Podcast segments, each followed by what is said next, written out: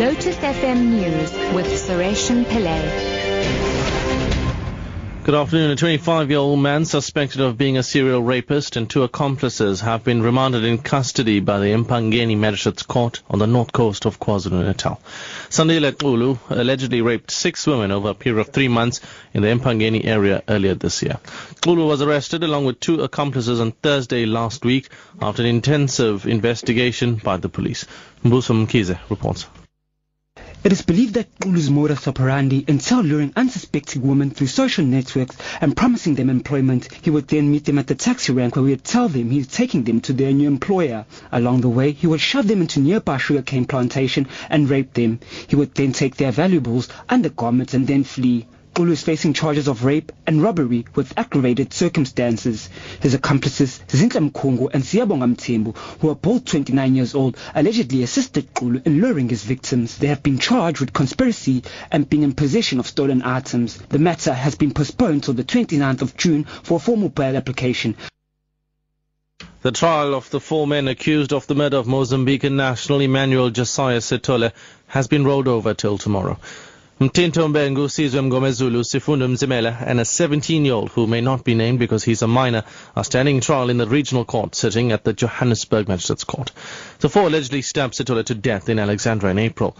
Wasani Makubele reports. The first day of the Emmanuel Josiah Sithole murder trial was characterized by several delays. The state had intended to call three witnesses to testify.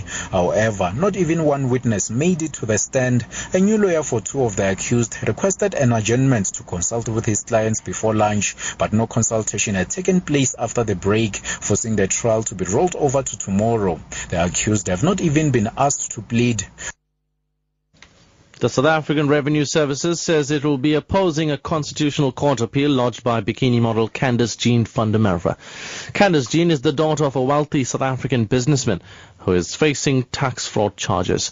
The taxman suspects that Gary Merwe used his daughter to conceal assets.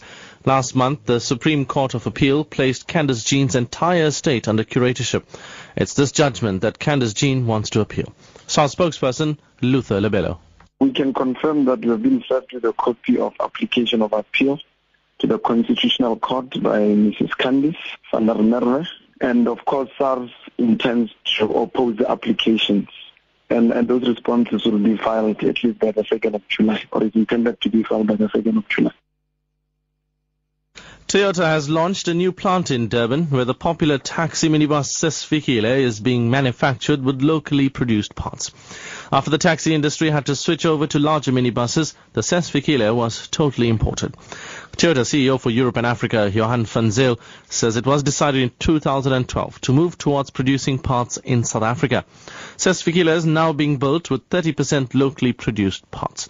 Van Zyl says they plan to expand the local content further. The, the vehicles which were previously all imported, uh, we've decided that uh, let's let's localize again. Uh, let's create uh, this project which will create jobs, which will contribute to the region in KwaZulu-Natal through job creation, but also development of people. We employed specifically young people, uh, young engineers, uh, lots of females. And finally, police in Ghana have fired tear gas at thousands of people protesting against the demolition of a large slum in the capital, Accra. The demonstrators are burning tires, throwing stones and blocking roads. The BBC's Sammy Darko reports. This is a very old slum, and over 50,000 people are said to be living here.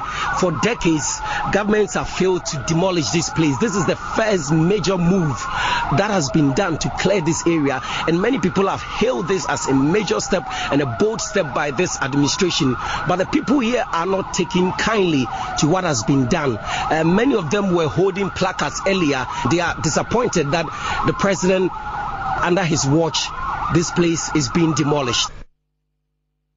Top story at 5 o'clock. A 25 year old man suspected of being a serial rapist and two accomplices have been remanded in custody by the Empangeni Magistrates Court on the north coast of KwaZulu Natal. I'm Suresh Pillay. Back at half past five. Drive.